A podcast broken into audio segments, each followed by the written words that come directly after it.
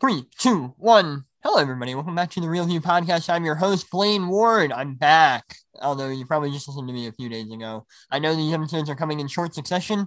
However, we have a daunting uh, Spidey flick on the horizon that I got a retrospective to get through. So, uh, if anything, for you guys, this should be a good thing. You have more of me and you have more of my friends. And speaking of my friends, today we have a returning guest, my buddy Jake. He's back from the second episode all the way to here. Jake, how are you, man? I'm doing great.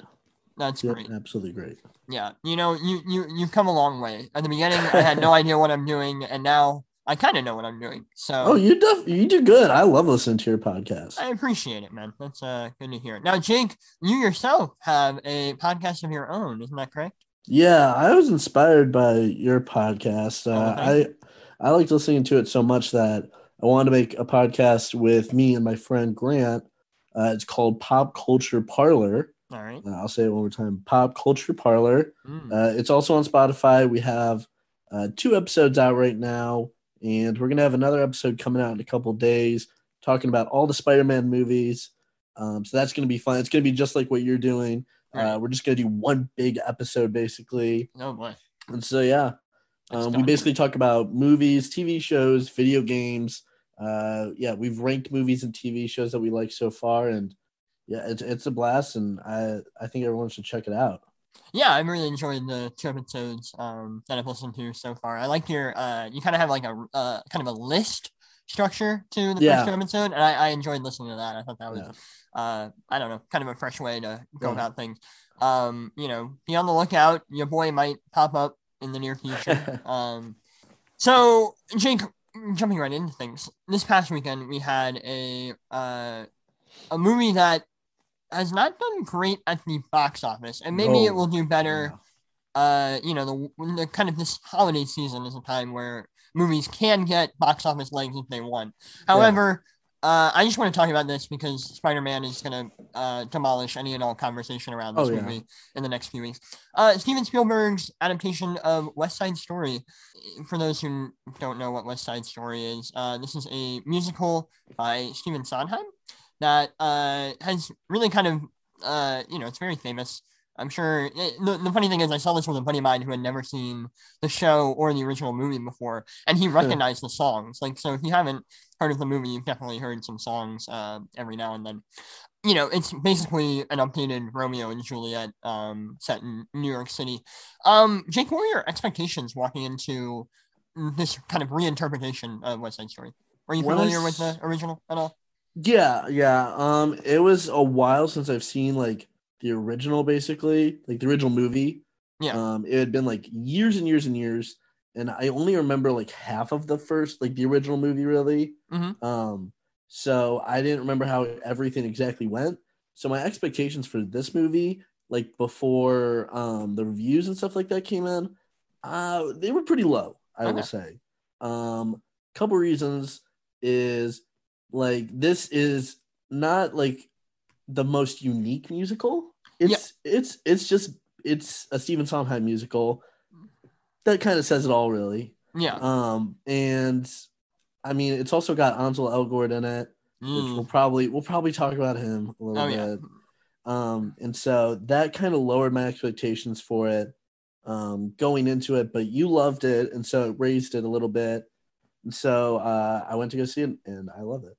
Yeah, I, I, I, I had hope for this only because I, I, I'm a fan of the original show and I, I like the uh the '60s movie quite a bit. Yeah, it's it's a great movie and stuff, but like my expectations for this one were just really low. of course. Yeah, I think I was just excited mostly because uh since it's directed by Steven Spielberg, uh, a master of his craft, and the one thing we haven't seen from Steven Spielberg yet is a musical. Um, True. and he's like handled you know sci-fi he's handled horror he's handled uh you know war movies he's handled Yeah. i don't know whatever the hell He's done it all. He really has done it all. yeah whatever the hell tintin is i love tintin Hey, um that movie's great. no tintin's amazing uh note to the listeners watch tintin um No slander on Tintin. exactly tintin's amazing it's the uncharted movie we uh we We deserve. That's Exactly. is yeah. That's one that we deserve. damn straight. Um, but yeah, I was excited for this um because the only uh history we've had with Spielberg and musicals is there's like a musical sequence at the beginning of uh the Temple of Doom where uh it's an anything goes uh kind of tap dance number, and every time I watch that, I'm like, oh, Steven Spielberg should do a musical, and then all of a sudden he's announced to do this. I'm like, okay, interesting. So I guess I was just holding out hope for that. And man, oh man, um, this was just delightful in Yeah. really every sense of. The trailers really don't show what this movie truly is. Like, Yeah, they hide the music a lot in the trailers. they only show like or like you only hear one song. I mean, in like all of the trailers. Yeah. And you're like, okay, like what what's going on here? But I mean, as soon as it starts, um, It's just, fantastic. right. It just I, I- a lot of people have said this, but it really feels like kind of an old, uh, quote unquote classic musical. Yeah. Um, you know, just people dancing, extravagant sets, ex- extravagant production design, um, and just you know, big movie stars like just tearing it up. I don't know. I the entire time I was watching, I had a grin on my face. Um, and it's a shame that no one really showed up for this. And I guess that's understandable considering how like everyone's sort of getting sick of remakes, and there have been a lot of like musicals this year alone. So it's easy to see this getting like kind of swept under the rug. But I don't know. I thought this was really special. I was worried that it wouldn't feel um kind of relevant to today. Like, or do we really need a West Side Story in today's day and age? But I thought this was, in some ways, even improved upon the original in a lot of ways, and I, I appreciated that. Uh, I, yeah, my uh, my suite mates in college, um, they said that they were boycotting this film because they did not like that they were remaking it because they thought it was the exact same thing. Like they were like, why is Spielberg remaking a movie that's already like super good back from 1963? I'm pretty sure. Yeah. So it's like, I mean, I, I understand not wanting to go see this because it is a remake and stuff, and it's a musical. A lot of people don't like those. This one's a really good one to see, though, in my opinion. There's so much good that outweighs the bad. The the uh, you put in your Letterboxd review. You said the puddle scene. Oh my gosh, there's a shot with a puddle that blew my mind. Beautiful. That was beautiful. Yeah, that might be the best shot of the year. Either that or Oh, the 100%. Peace- uh, or the Peacemaker helmet in uh, the Suicide. That's a super good shot too. Yeah, Oh. but like, oh my gosh, I leaned over to my buddy. I'm like, this is incredible. Like, what the heck? Um, I need to Yeah. chase that high again. I desperately want to see this um, again at some point. But yeah, I don't know. It, it, just looks so great. Um, it does. I thought all the musical numbers were really well handled. Um, the the lady who plays Maria, Rachel Zegler, this is her first movie, and she's a rock star. Like She's she murders this movie. Oh yeah. Incredible, and her voice is like from the gods. It she handles all the emotional elements really well. She's extremely likable. Like uh, put her in everything. Good There's lord. there's a reason why she's gonna play Snow White in the Disney remake. Like, Yeah, I mean that sounds perfect to me. I'm oh, okay with that. Yeah, I'm- she was by far probably the best part. Um, oh yeah, absolutely. Her or uh, Ariana DeBose.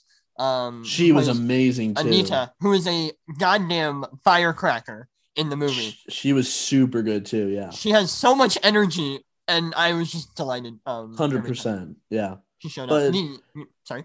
the the costume design, the production design, just like the cinematography, like all like all of the shots, including like especially like the opening shot, because like it's just a huge kind of crane or drone shot. Yeah. is so cool. Like you don't see some some of those things nowadays, like constant good shots like that um, over and over again. But Spielberg just knows how to do it. He's so good.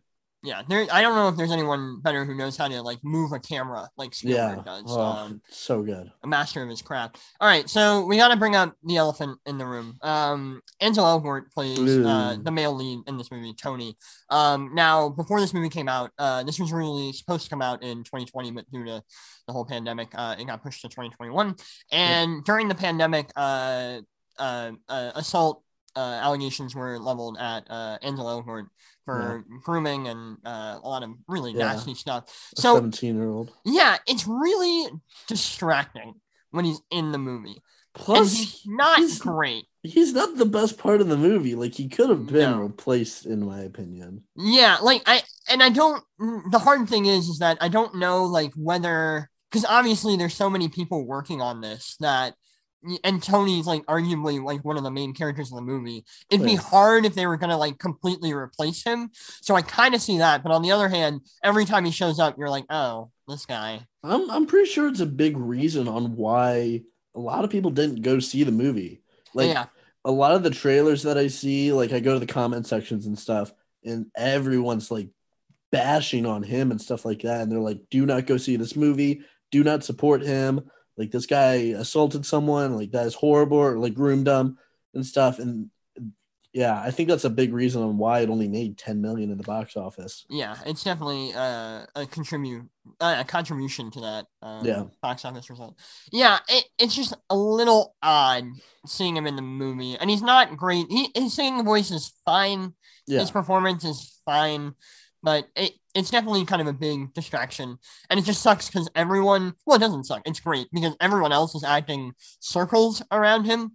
Um, especially the other member of the uh The the Jets. Jets. Yeah, Riff, played by Mike Fa- uh, Faist. Faist. Yeah, He's been in so many Broadway stuff. Like he's so good. Yeah, it's so nice that people are like finally starting to like uh appreciate this guy because he killed it. He's so delightful in this. Everyone's really delightful in this movie. yeah. Um, And so is the guy that played um the main shark, like the leader of the sharks. yeah, David Alvarez, who played Bernardo. Yeah, he's awesome. Yeah.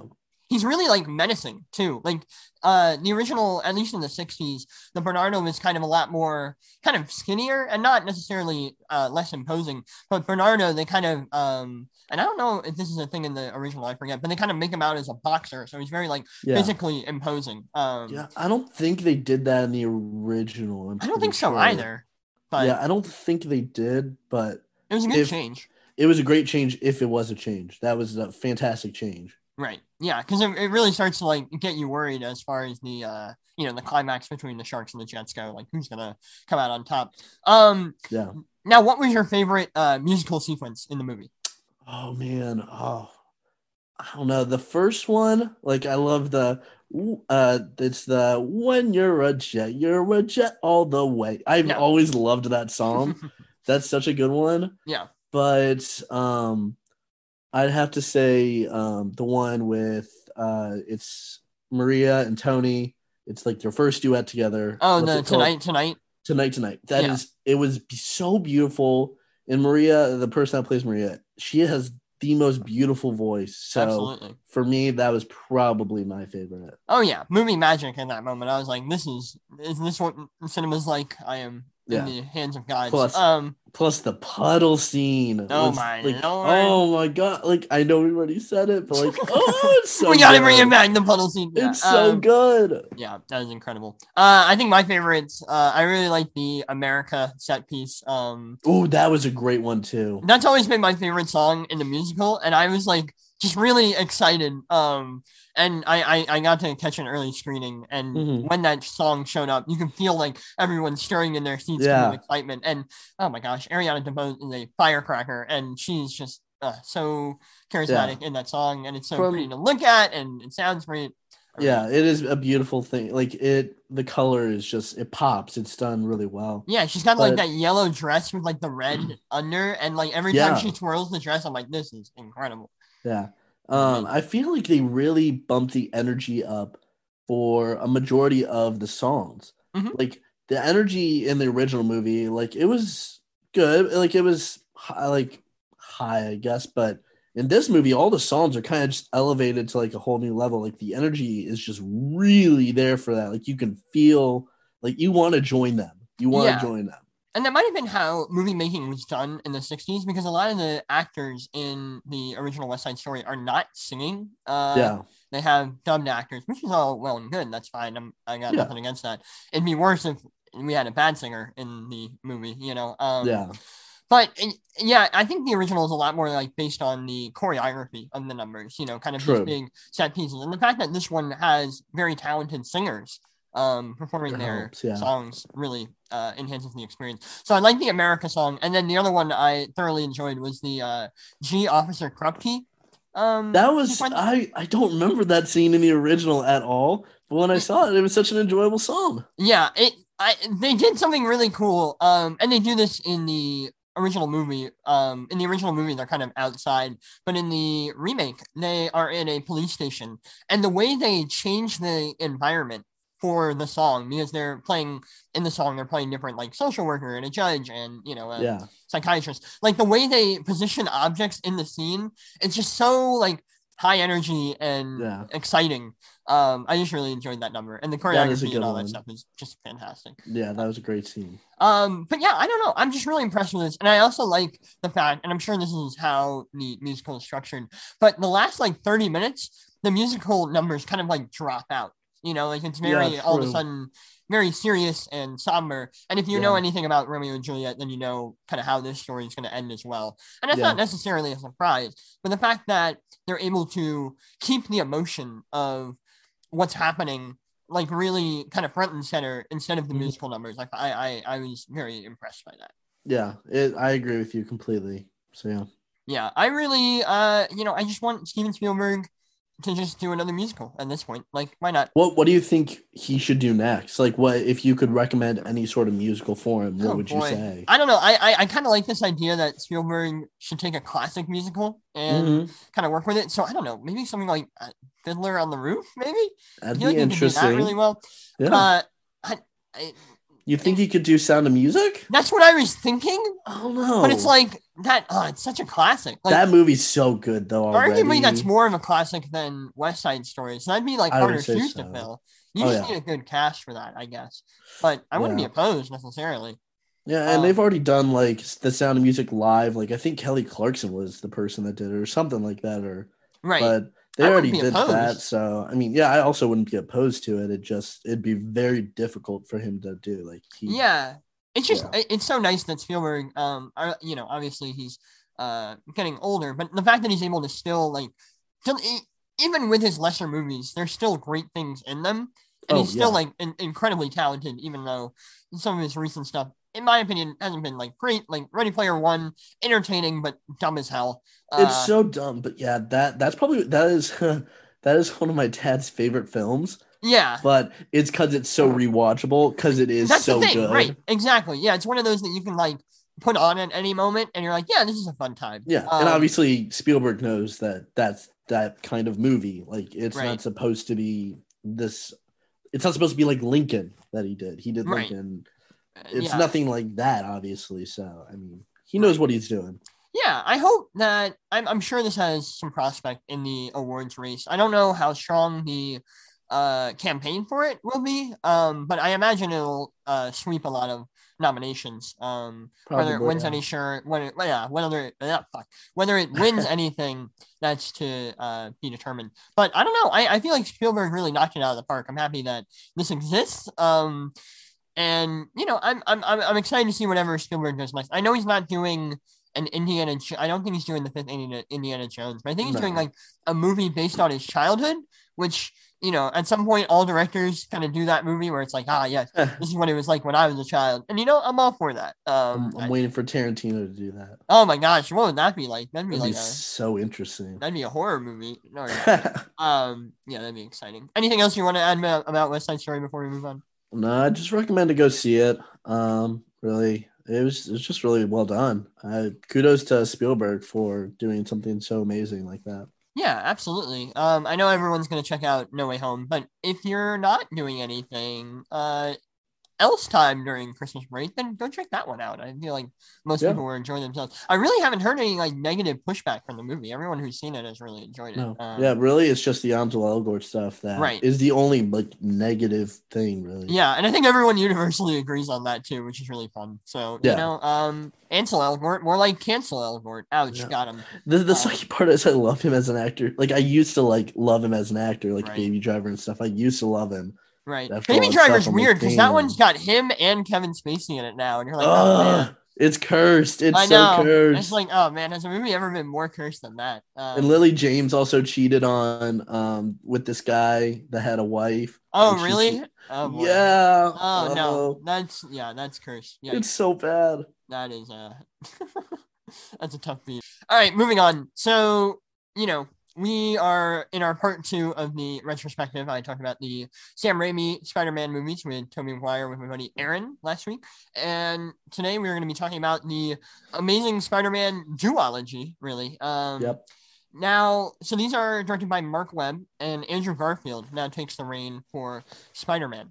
Now, after Sam Raimi's take, what do you think stands out about Andrew Garfield's Spider-Man and Marc Webb's kind of vision for the Yeah. character? Um, let me first say, I did not grow up on the Raimi stuff. Mhm. I'm not the biggest fan of the Raimi stuff. Oh, sure. Like, I'm not a fan of number one. Number two, I rewatched recently and I loved it. Okay. Number three, I don't like.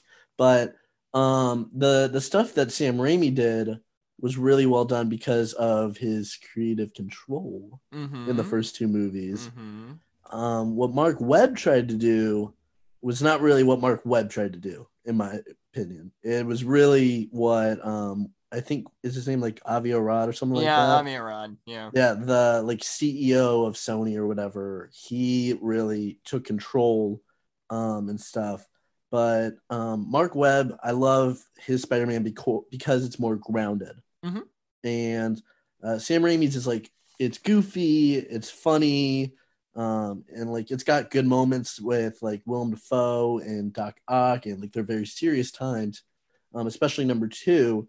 But these ones feel a lot more grounded, in my opinion, than the other movies that we got before this, and I love that personally. I I, think- love these two movies. Like I, they're not the best. I recognize that they are not the best, but they are my favorites.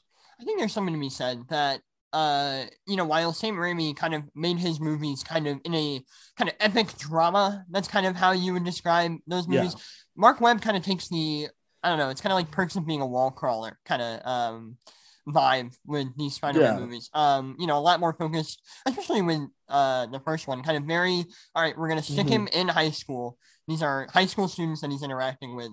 Um Yeah, and you know the arc that Peter has to go through in the first one, I really enjoy because he doesn't necessarily become spy like Spider Man, it takes a Until- while. right? Because like any teenager would, he makes mistakes, Yeah. uh, gaining such power Yeah. like he does, and I don't know. I, I think that's a really clever arc to take uh, Yeah. this interpretation of Peter Parker on. Yeah. Um, some some people that I talk to say that um I guess spoiler, but like they don't like the fact that um Peter never finds Uncle Ben's killer Mhm. and stuff like that, and he never does anything like he did in the original Sam Raimi movies and stuff like that. Right. And so I like I like that kind of like I actually enjoy that he never finds the killer, but he like he goes on this manhunt for him. But like in the movie, if you're looking at it realistically, like I was saying, like this guy just accidentally killed Uncle Ben. Why wouldn't he just leave the state? Right. Why wouldn't he just like he had a chance to flee? Why would he stay in the city and stuff like that? So I like how it's like kind of like realistic in that aspect that he just never finds him. Like Yeah. just by perchance, he just wasn't able to find him. And I love that. And it obviously shows that Peter was making mistakes for a while before realizing his true potential as Spider Man. Absolutely. So the I guess we'll just jump right into the first film. Um, Mhm. so the Amazing Spider-Man. This was 2012. Marc Webb, director. Uh, Andrew Garfield, Emma Stone, Rhys Ifans, Denis Leary, Martin Sheen, Sally Field. Um, and the weird thing about this was this was coming out the same summer as the Avengers. Um, the first one. Uh, and I remember like uh when the trailers were coming out, I'm like, huh, like is this related to the MCU? I guess Yeah. not. Okay. Um, but they take an angle with this Spider-Man that no one has really like. I, I don't know if any other Spider-Man media. I'm sure it's been dived into in the comics, but this one kind of the mystery that kind of sets it off is what happened to Peter's parents. well, Um, it, it follows the Ultimate Comics. okay, In, in the Ultimate Comics, from what I remember, Peter's parents were scientists. Mhm. Um, I don't know if they worked at Oscorp or whatever, but um, they were scientists and stuff. Like they were super smart. Um, and like everything the same happens basically. But it is based off the Ultimate Comics where there is this mystery behind uh, his parents. So yeah. yeah, it's an interesting angle for these new movies to take because we haven't really seen that before. Obviously, you know, we get the Uncle Ben thing again, which I'm I, I just I'm always a fan of the Uncle Ben thing. I know everyone's like, oh, we've seen that before. No, just keep giving it to me. Um, And Martin Sheen does super good. he's really great as Uncle Ben. He is yeah. under underrated. I think he is. I mean, really the strong. the the first guy was so good, and like everyone loves the whole like with great power comes great responsibility stuff. So like I understand that people kind of would push aside Martin Sheen and stuff like that. I wish they didn't because his performance is just so amazing. But I understand why they do that. Yeah. like all the fans and stuff. I agree. Now let's talk about Andrew Garfield. What stands out about Andrew Garfield's interpretation of Spider-Man? What do you latch on to? Um, not the skateboarder stuff. not the cool guy, cool hot guy kind of stuff. Like he's not our normal Peter Parker. Um, but it's his Spider-Man that I love so much. Um, in this first movie, he is obviously just learning the ropes and stuff like that, but um, he's still got the quips. Um, I love what they do with like all the web swinging in this movie. Um, he is like he brings a lot of emotion um, in this movie and stuff like that. Like really, it's just I don't know. It's just everything about his Spider-Man I love. Maybe not as Peter Parker because I'm not like like I said, not the biggest fan of the skateboard stuff, hmm but um, yeah, everything about Spider-Man I just love. Yeah, they they do something different with this Peter Parker, where he's not like a nerd per se. They kind of position him as more of an outcast. And Yeah. I know the popular complaint has been, "Oh, he's too cool to be Peter Parker." And I mean, sure, um, you know, carrying a skateboard around doesn't necessarily help. But Yeah, I don't no. know. I I I, I like as far as distancing yourself as a reinterpretation. I like this uh side to him because we haven't really seen that, and Yeah, I think it's pretty refreshing. Um, now the love interest in this movie, uh, in both these movies, Oh, is Gwen so Stacy, perfect. played Uh, by Emma best. Stone, who maybe makes a case for the best love interest in any superhero movie, possibly. Yeah, maybe She's She up there. I don't have a list, so but she's up there. Um, yeah, and it certainly doesn't help that Andrew Garfield and Emma Stone were dating at the time, but their chemistry is infectious. Um, oh my gosh, yeah. Every time they're on screen, they are just so delightful. It, it Um, also helps that Marc Webb directed 500 Days of Summer. Right. He knows how to write people, and Yeah.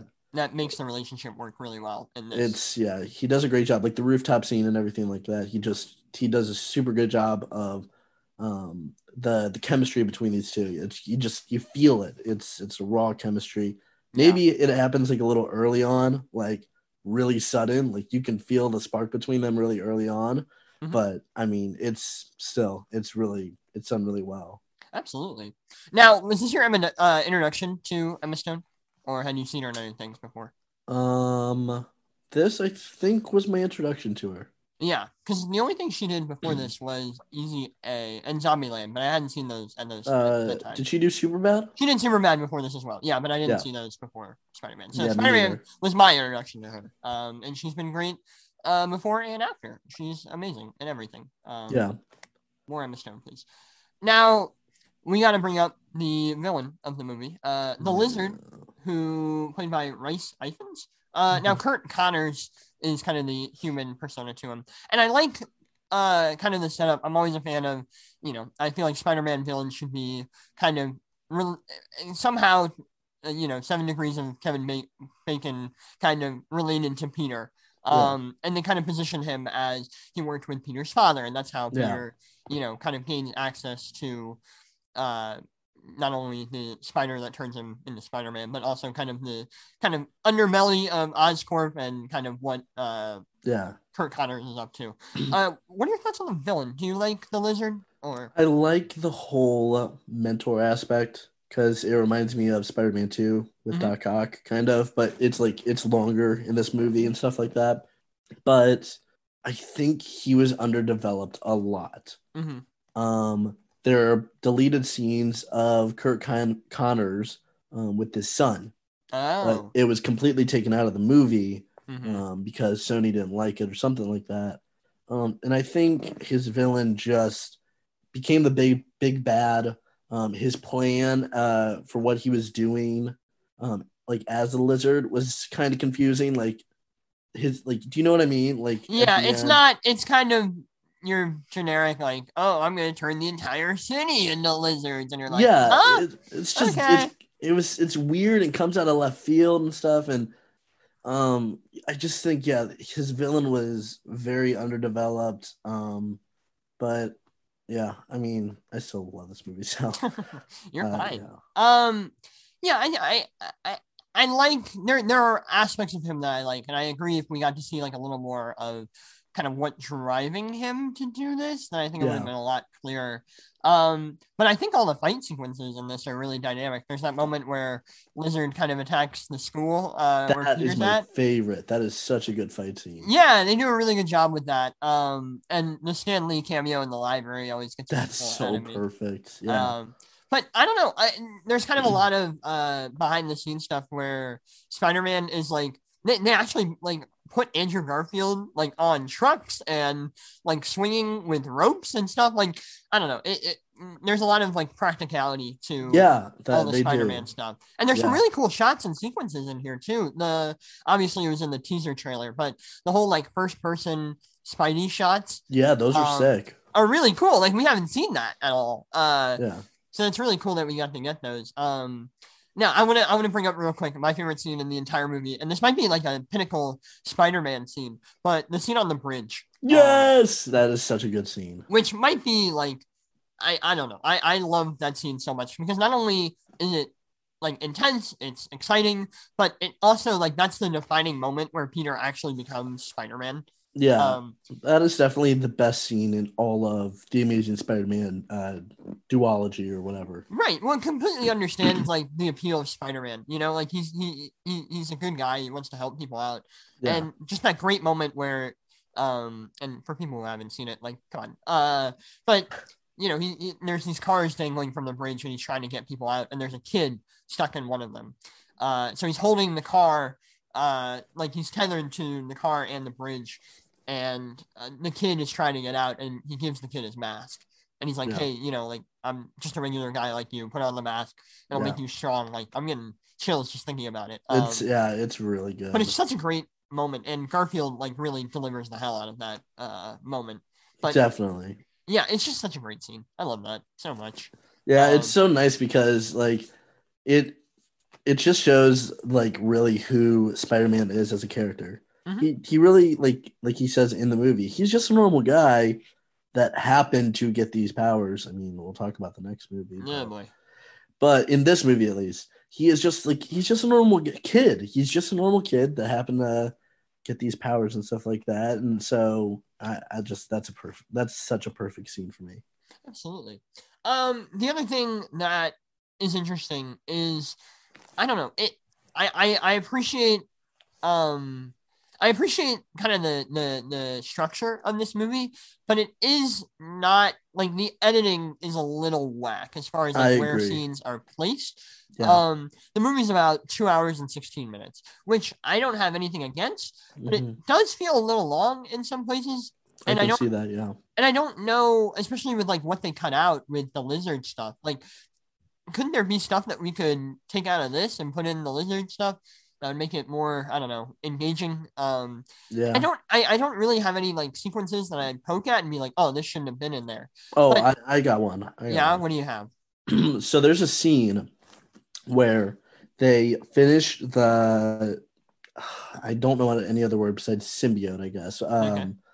But the green thing, Mhm. goo, and they finish it, and it's perf- perfected per se, but no one's tested it. So a character comes in, and he's like, "Let's start human trials immediately to save Norman Osborn Right. and stuff." And that character is completely forgotten for the rest of the series Oh, right. after the bridge scene. Yeah, the uh, Khan's character. Yeah, he's Yeah. completely forgotten, and he is the most pointless character. I wish it was Doc Ock. Like, I wish it was Otto Octavius, because that would have been like so much better. Oh yeah, Um, to like set up for the future, um, and stuff. But I mean, yeah, that was completely wasted, in my opinion. I think those scenes should be like could be taken out. I probably agree. You're probably right. Yeah, take him out and put in the lizard stuff. I think is what we're getting Yeah, at here. Um, the other thing that I really like is uh kind of the implications of the end of the movie, where obviously the whole like I'm gonna take over the city with lizards, not not exciting to me, but uh all the character stuff I find really engaging. Um, especially the relationship between uh Peter Parker and Gwen Stacy's father. Yeah. Um. played by Denis Leary, who really he's just kind of chewing every scene he's in. He's really fun to watch. Oh, yeah. Um, he's just kind of a snarling, grumpy captain, and you know it's fun. Their dynamic is fun, but uh, you know, uh, Captain Stacy kind of sacrifices himself for Peter, uh, kind of helping him out, and his dying words are like, "Hey, don't." Like, don't involve Gwen because she's gonna get hurt. Um, yeah. and Andrew Garfield at the end of the movie kind of ignores that and Yeah. goes after Gwen. And I, I like I just like that setup a lot. Um obviously I, I enjoy when Spider-Man uh fails. I know that sounds terrible, but um I that, that's just kind of a key attribute to his character that I need. I need some fallback for him. And I I, I like that whole aspect. Um just that whole relationship between him and Gwen, especially because there's no Mary Jane in these movies. So Gwen is kind of the centerpiece of affection, and you really just care for her because their chemistry is so delightful. So to Yeah. have kind of this anchor in the way of the father and his, he made Peter promise. Like that's an interesting angle for Yeah. them to work with. Uh, Yeah. Eh, but then they kind of broke it, so I was like, I know, yeah, it's eh, not I was like, oh man, darn. yeah, But Uh, it would have been interesting. But yeah, I agree. Anything else you want to add about the first Amazing Spider-Man? nope. I just love this movie. Um, it's it's also like a thing. Like, uh, I saw this in theaters with my dad, Mhm. and it was kind of like a present for him for his like his birthday and stuff like that. Right. And so we saw the midnight like midnight premiere and stuff like that. And Oh wow. so I have like this memory to it, and I just I love this movie so much. I could watch it over and over and over again. That's good. Oh, the one thing we haven't mentioned is uh, James Horner's score, which is also really that good. was a, that's a really good score in my opinion. yeah, his Spider-Man theme is really cool, uh, unique, and it definitely stands apart from the Danny Elfman uh, soundtrack. And, it, and Yeah, it's cool that they like. It's cool that they don't have to rely on um, kind of a, a uniting theme for Spider-Man. Yeah. Which is, I I would also say another um, thing that we didn't mention Mhm. is um, Aunt May. oh, Sally Field. movie. mhm, Yeah. Sally Field, in my opinion, is my favorite Aunt May. okay. Um, I think like it's it's the acting because the I think that the acting in this in these two movies are the best that we've ever gotten in the Spider-Man movies. Mhm. Really, um, it- it's just it's the best cast, really the best uh, list of actors and stuff like that. Especially Andrew Garfield and Sally Field, because any scene that they're in, you buy that they're really like an aunt and a nephew, and I just love that they do they do a really good job with that. Yeah, Sally Field apparently wasn't happy with her work in these movies, and I don't know. why. I think she's really. Great. She's great. Um, Um, yeah, she said that she really she said that she loved um, being on set with Andrew, but like anything else that she had to do, she just was not a fan of. Yeah, that's a shame. Yeah, Um, all right, so moving on to uh, two years later, we had a sequel, The Amazing Spider-Man Two. Marc Webb back in the Uh. director's chair. Uh, so Andrew Garfield, Emma Stone, Sally Field return. Um, and in this one we have a whole bunch of new additions. We have Jamie Foxx as Electro, Dane DeHaan as the Green Goblin, Paul Giamatti as the Rhino. And if this sounds familiar, we have a lot of villains in this movie. Um, uh, general thoughts. What do you think of uh, the Amazing Spider-Man Two? God, this movie's bad. It's fun. This movie's really fun, Yeah, but it's bad. It's really bad. it is messy, really, really messy. It's so it's more messy than Spider-Man Three. Yeah, because at least Spider-Man Three, the tone is consistent. Like it, it's it's goofy, but and, and there's too much going on. But at least there's a consistency with what's Yeah. going on. Amazing Spider-Man Two, unfortunately, has just a variety of characters and tones, Yeah. and it is messy to watch. But also, is this the best looking superhero movie? Like Oh my god, it's so beautiful. visually, this movie looks incredible. It's it visually is better than any Marvel like MCU movie we've gotten, in my opinion. Yeah, It is Spider Man's so costume in this, especially, is It pops. awesome. Yeah, Yeah. Um, that looks great. Um, all the CGI is amazing. It's some Yeah, of the really best great. CGI uh, we've gotten in. Uh, it's definitely the best CGI we've gotten in the Spider-Man movie, but uh, it's some of the best CGI I've ever seen in a superhero movie. Um, and Yeah, the seriously. swinging sequences in this movie are like really, really top notch. Yeah. Like, you can tell they perfected the way that Spider-Man kind of moves when he's swinging through the city. Um, yeah, it, it looks amazing. yeah. But oh boy, um, now the story. the script of this. So this was even more messed with uh in the edit by Avi and his cronies. Um, this had let me make sure I have this number right. So this had four screenwriters, Ooh, Jesus. uh, which is quite a lot, and some of them are responsible for the Transformers and oh, uh, Star Trek and Cowboys versus Aliens oh, and Independence Day Resurgence. no, oh, uh, Venom and The Dark Oh. Tower. Um, oh my so- God! These movies all suck. yeah, it's really just the Sony Hall of Fame here. Um, as far as their writing groups, Oh, this is a mess. I'm I'm really struggling about how we want to get into it. I guess we should just talk about go villain by villain.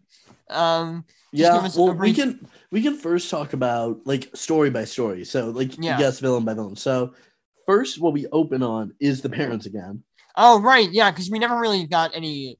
Not not necessarily that we needed closure. I don't think we needed it. This I think was a completely unnecessary scene. Yeah, because the movie opens and it's like a like something out of the Bourne Identity where Yeah, e- everything. plane fight and Yeah. I don't know. It's about And- oh and- Peter's parents they were fighting to their death and it's like whoa. And okay. and like the dad is trying to upload something, but he's in a plane that's crashing, and somehow he was still able to upload this thing over the internet.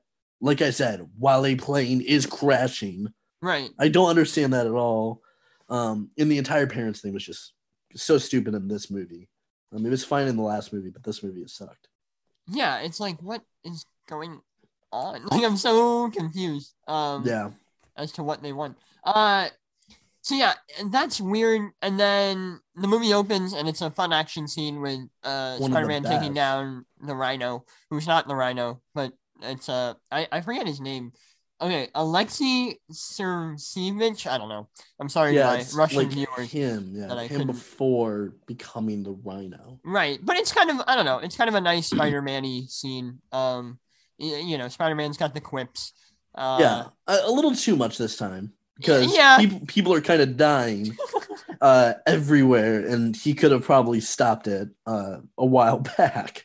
But right, it's still it's Spider Man, so who cares? right. And Paul Um, Giamatti is so campy in this role, like Yeah. he is going to like extreme level of campiness here, hundred percent. which you know I'm not necessarily against. Like he's kind of fun. Um, if he was in a more if if I was supposed to take him like really seriously, I don't know if it would have worked. But I mean, Yeah. you know, he's fine. I don't know. Um, but then in that battle, he runs into uh, Max Dillon, uh, Yeah. played by Jamie Foxx, who becomes Electro. Uh, How do you feel about Electro in this movie? His his design is really bad. yeah, he's basically Doctor Manhattan. Like the tooth gap is really dumb. Yeah, Um, because when he turns into Electro, the tooth gap goes away. for some reason. for some Yeah. reason the electricity pulls his teeth together um he has like no hair he has like this like really awful slick hair um, Oh, yeah. but like it's like a comb over oh it looks really bad um but his like look as like electro the villain i thought it had potential Yeah, as like being a blue guy but you're right he looked just like dr manhattan um it should have been better a majority of the villains in this like uh movie have like horrible designs in my opinion yeah. I think there. I think there's something to what they're setting, like what they set up Electro to be. Um, the fact that you know, uh, Max is Max before he becomes Electro is kind of this, you know, never do well, uh, kind of outcast, and Spider-Man notices him and kind of you know says hey to him, and makes Max feel special for like the first time in his life. yeah Uh, you know, in a world that treats him incredibly, uh, you know, unfairly and yeah everyone kind of looks down upon him. And so when he gets that power and Spider-Man forgets who he is, which, you know, understandable considering the circumstances that he's a big blue guy. Um, but I, like there's something there, but it's just really hastily done and not developed in any way, shape, or form. Because Yeah. aside from that, like there's nothing else to his character, you know? Like No, there after isn't. that fight in uh, Times Square, which again looks great. There's some really great stuff in there. Uh, especially the red stairs scene. Yes, yeah, where everything's in That slow is- motion and we get like a spider Yeah. sense kind of. That's Yeah. probably one of my favorite like Spider-Man moments with the bridge. Like it's the same as the bridge in the first movie. Like that is an amazing moment in my opinion. Yeah, they do a really good job. Cue the Uh, pun. with that exactly. Um, they do a good job with that. But after that, like Electro kind of loses any urgency as a character. Yeah. Um, well, we don't see him for like another 30 minutes. right, he's put in like a prison. Um, and then a, a goblin breaks him out, and then he's bad for the rest of the movie. And it's like, all right, well, that's cool. Um, he's there. And But I we'll, don't know. we'll talk about Harry because Harry is the worst in my opinion. Yeah. Uh, let's just jump right in. Uh, so Dane, Dane DeHaan, after a really great performance in uh Chronicle. 2012's Chronicle, which if you have not seen Chronicle, you should really check out Chronicle. It's really He good. does great in that movie. Um, here he is as uh, Harry Osborn, who was not in the first movie. Um, did they mention him in the first movie at all? Nope, there wasn't a single mention of Harry. All right. Well, uh, he's here, and he was Peter Parker's best friend.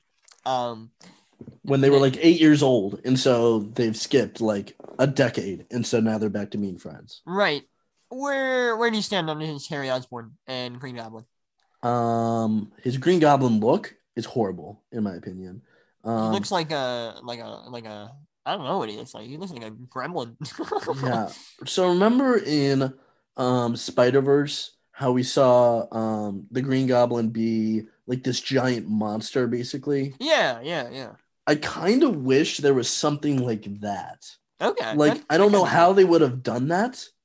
Um, and I wish they would have saved it for the third movie Yeah. because Harry Osborn's um, arc in this movie is rushed like crazy. Yeah. Um, like the logic behind what's going on with him. Does not um, make which- any sense. Yeah, if you want to explain it, you can. Like Yeah. it makes no sense. So Harry's father, Norman, who is head of Oscorp, who we did not see Norman in the last movie either.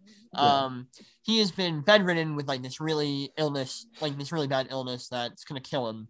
And But but like it's it's that's actually interesting in my opinion because they call it like Green Goblin disease right, because he's kind of turning into like Green Goblin. right, it kind of deteriorates you. Like Yeah, you, you, He's got like these long nails and stuff like that, and he looks green and like, Right. that- that's kind of interesting. yeah, that's not bad. So he, he he tells Harry, and he's like, "My boy, um, you have the disease because it's hereditary. And then over the course of how, how, how long do you think this movie takes in real time? Like a few weeks, probably? uh, yeah, I'd say so. Yeah. So in a few weeks, uh, Harry Osborn completely gains all side effects from this disease Yeah. and starts deteriorating himself, which I don't understand anything about that. Yeah, Harry's in his twenties. Norman's in like his sixties or seventies, and Norman's like completely deteriorated, Right. while like Harry is becoming like just like him in a matter of a couple weeks, which is so weird and makes no sense whatsoever. Yeah, it's like what? Huh? And then the fact that he thinks like Spider-Man, his blood can somehow heal him. That also like that seems like kind of a stretch.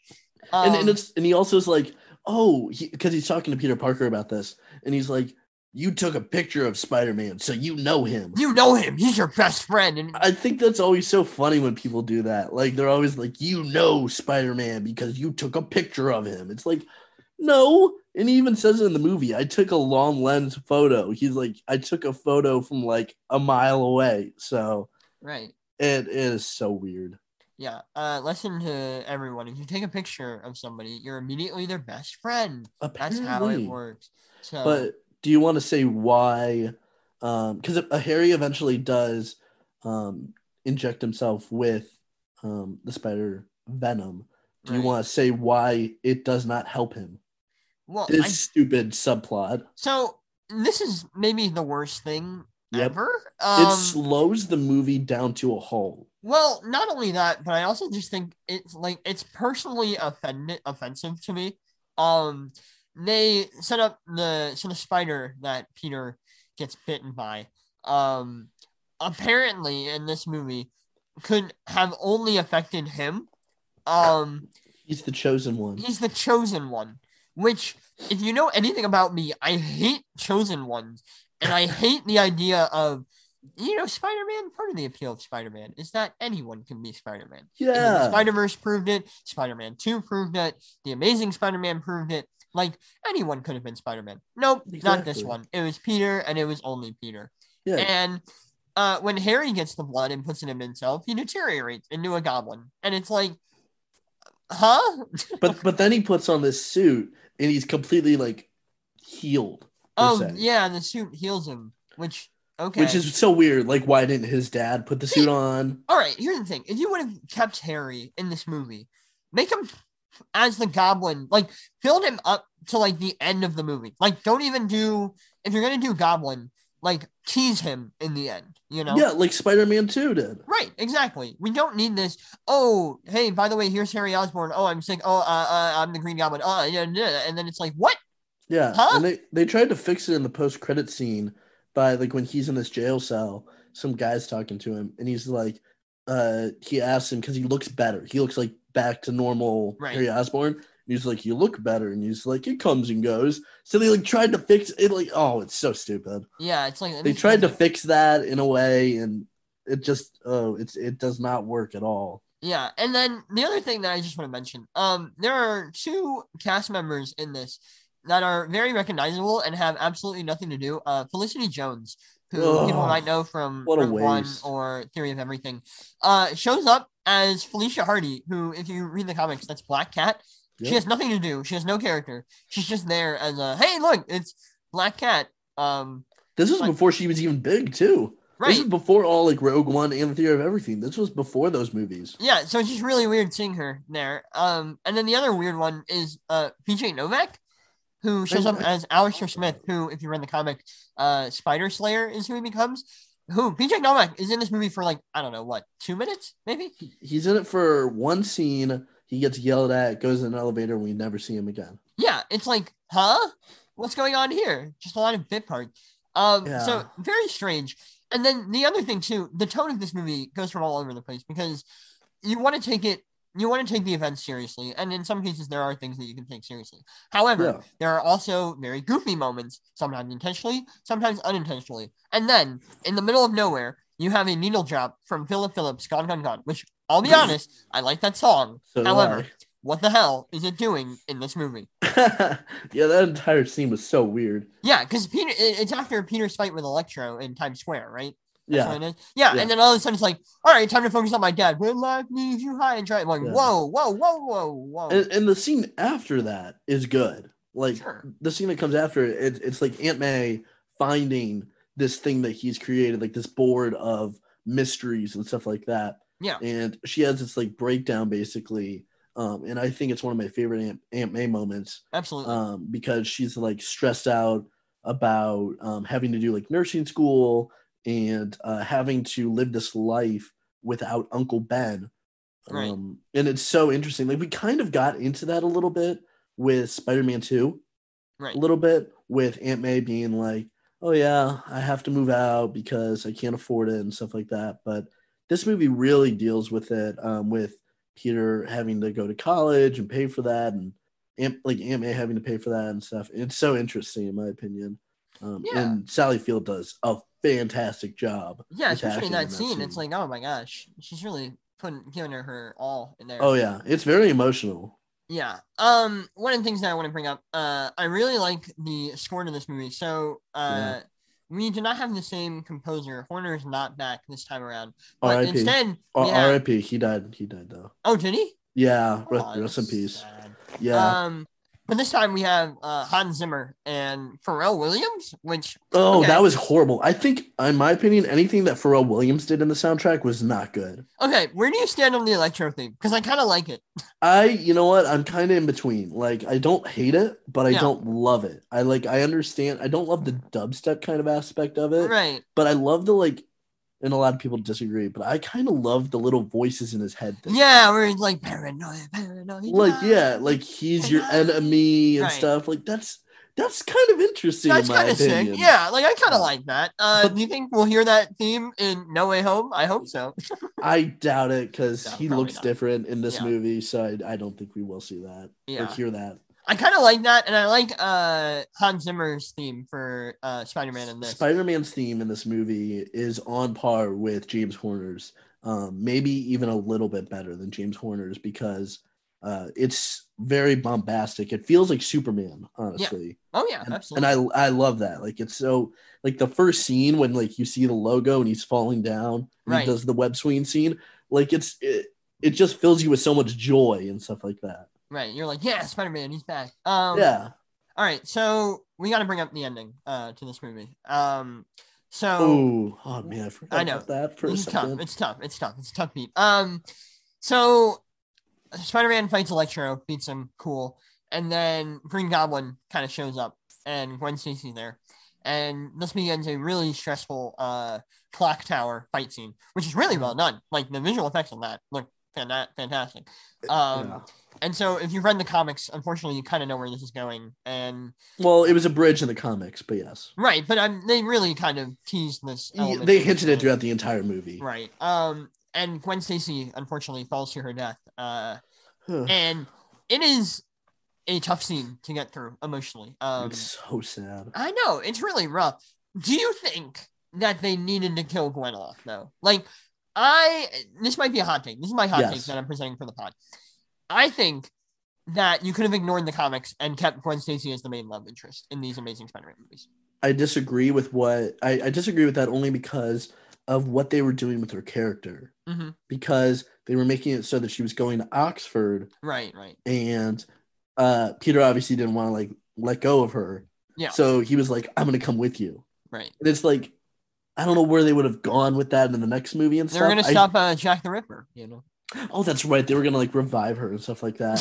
but but like I I think I think I don't know if it was necessary per se, Right. but I think it was the right choice. Okay. Yeah, I mean, I, I, hey, I'm just, uh, you know, pitching my ideas out to the wind. Um, And it's Yeah. it's some of the best Andrew Garfield acting. oh, for sure. Yeah, Like- he's devastating. It's hard to watch. It's really hard He's he said that he cannot watch that scene anymore because it's so real Yeah, to him, and that's so sad.